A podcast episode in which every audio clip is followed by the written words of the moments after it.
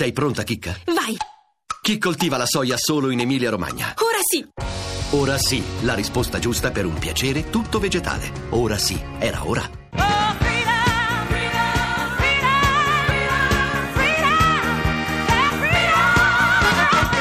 Vittoria, le donne, le sfide.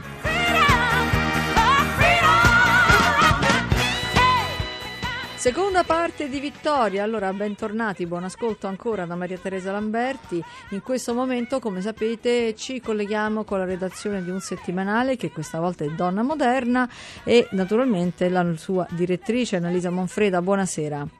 Ciao, buonasera.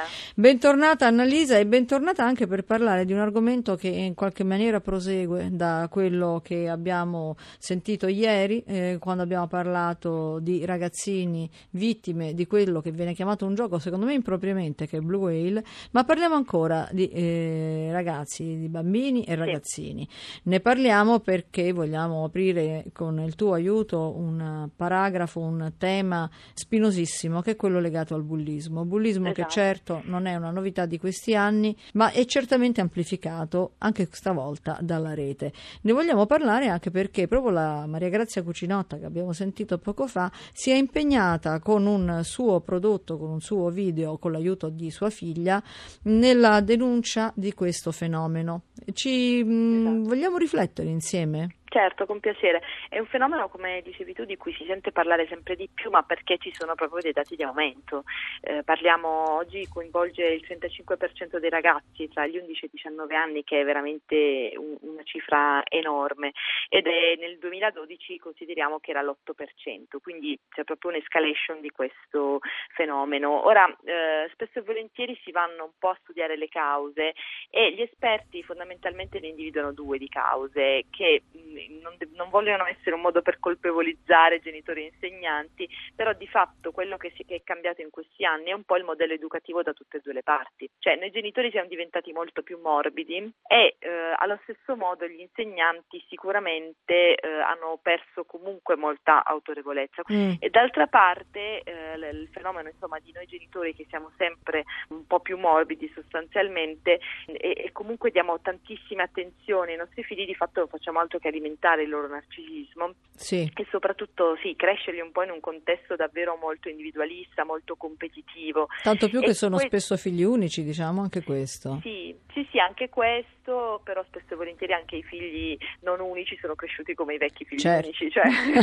e tra l'altro c'è anche un altro fenomeno però da sottolineare, cioè gli esperti spesso e volentieri noi ci dicono però occhio, il bullismo non è l'angheria, la piccola angheria subita dal bambino, cioè il bullismo è un qualcosa di ripetitivo, si tratta proprio di un accanimento ripetitivo nei confronti di un bambino e che spesso e volentieri cerca un pubblico, cioè se non ha il pubblico il bullo non, lo, non diventa bullo, quindi c'è sempre la complicità di un gruppo, cioè un bullo e poi c'è il pubblico che è complice tanto quanto il bullo, quindi queste sono le condizioni in cui si può parlare di bullismo, cioè bullismo non è uno che ti tira i capelli o che ti dà una spinta, queste sono cose sbagliate, sicuramente bisogna rimproverare i bambini che lo fanno, però siamo tutti cresciuti in questo modo, con il, il compagno di scuola che magari ci faceva un dispetto e noi ci rafforzavamo nel cercare di difenderci. Però probabilmente bisogna eh, mettere in chiaro e mettere a fuoco, come tu stavi dicendo, che eh, queste dinamiche sono anche amplificate dal, dal gruppo. Assolutamente sì, ma infatti nel bullismo c'è sempre uno che agisce e il pubblico spettatore che però veramente deve essere considerato colpevole tanto quanto. Mm. Ed è importante agire su questo. Tra l'altro dicono sempre un po' gli psicoterapeuti che la grande sconfitta nella lotta contro il bullismo è il fatto che in genere a cambiare scuola è il bullizzato, mentre il bullo continua ad andare nella stessa classe e con il suo stesso pubblico, cioè sì. i, i veri colpevoli rimangono sempre lì e invece è il ragazzino che scappa. Invece diciamo che gli atti di bullismo sono, a dir la verità, una occasione per le classi e per i gruppi per crescere davvero, perché se un insegnante non si fa impressionare, non si fa spaventare, ma lo affronta, diventa davvero un'occasione per tutto quel gruppo di maturare. Cioè, io credo che gli ex bulli che sono stati puniti, che hanno capito, poi diventano degli adulti davvero migliori. Certamente eh, migliori, solo sì. che appunto non riconoscono eh, loro, i ragazzini, ma anche evidentemente esatto. gli educatori, che eh, sia la vittima che eh, il bullo sono due facce della stessa fragilità. Esatto. Esatto, perché è sempre la stessa cosa, cioè non bisogna pensare che la vittima sia soltanto quello che lo subisce, anzi l'attenzione in realtà va posta davvero sul bullo perché è lui quello che ha il maggiore disagio. Spesso volentieri si stupiscono un po' tutti perché dicono ma com'è possibile che questo ragazzino viene da una famiglia così per bene e poi si comporta, gli stessi genitori non riconoscono i propri figli come mm. bulli quando scoprono quello che fanno, proprio perché il bullismo a differenza di altri malesseri non nasce da una famiglia disattenta, ma anzi nasce proprio al contrario in una famiglia eh, magari iperpresente ma nel modo sbagliato. Quindi c'è sempre maggiore stupore nello scoprire il proprio figlio bullo, proprio perché non ci si aspetta che dopo un'educazione del genere tuo figlio diventi un bullo. Eh, insomma, ci, sono, ci, sono, elementi su cui riflettere, davvero. Sì.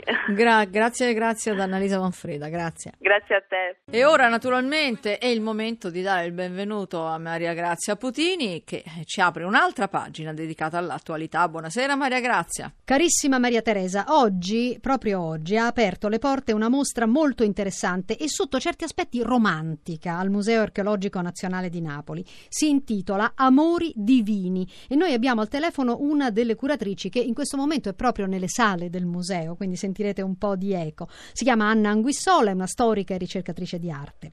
Attraverso i miti, gli uomini e le donne nell'antichità hanno provato a dare una spiegazione alle loro emozioni e tra queste ovviamente l'amore è la principale o comunque una che ci sta molto a cuore. Buon pomeriggio Anguissola. Buon pomeriggio, buon pomeriggio. Che tipo di percorso offre la mostra al visitatore che è attirato dalla parola amore? Ma, eh, la nostra mostra esplora un po' il concetto dell'amore in tutte le sue accezioni, la passione, la seduzione, l'unione carnale, ma anche l'amore non corrisposto, il rifiuto o addirittura l'indisponibilità all'amore e in particolare ci concentriamo sui miti greci in cui l'amore o in alcuni casi l'assenza dell'amore determina una trasformazione, una metamorfosi per sedurre a causa della seduzione o addirittura per proteggersi dalla seduzione. Un aspetto interessante della mostra Amori Divini è il confronto tra l'arte antica e i grandi artisti più recenti. In che modo i miti greci hanno influenzato la nostra arte classica? Che tipo di fascino avevano per gli artisti? Come avveniva? Che immagini incontriamo alla mostra? Amori Divini. Leda, che sensuale si avvolge al cigno, a Zeus tramutatosi in un cigno, incontriamo Danae che accoglie la, la pioggia d'oro divina che la feconderà,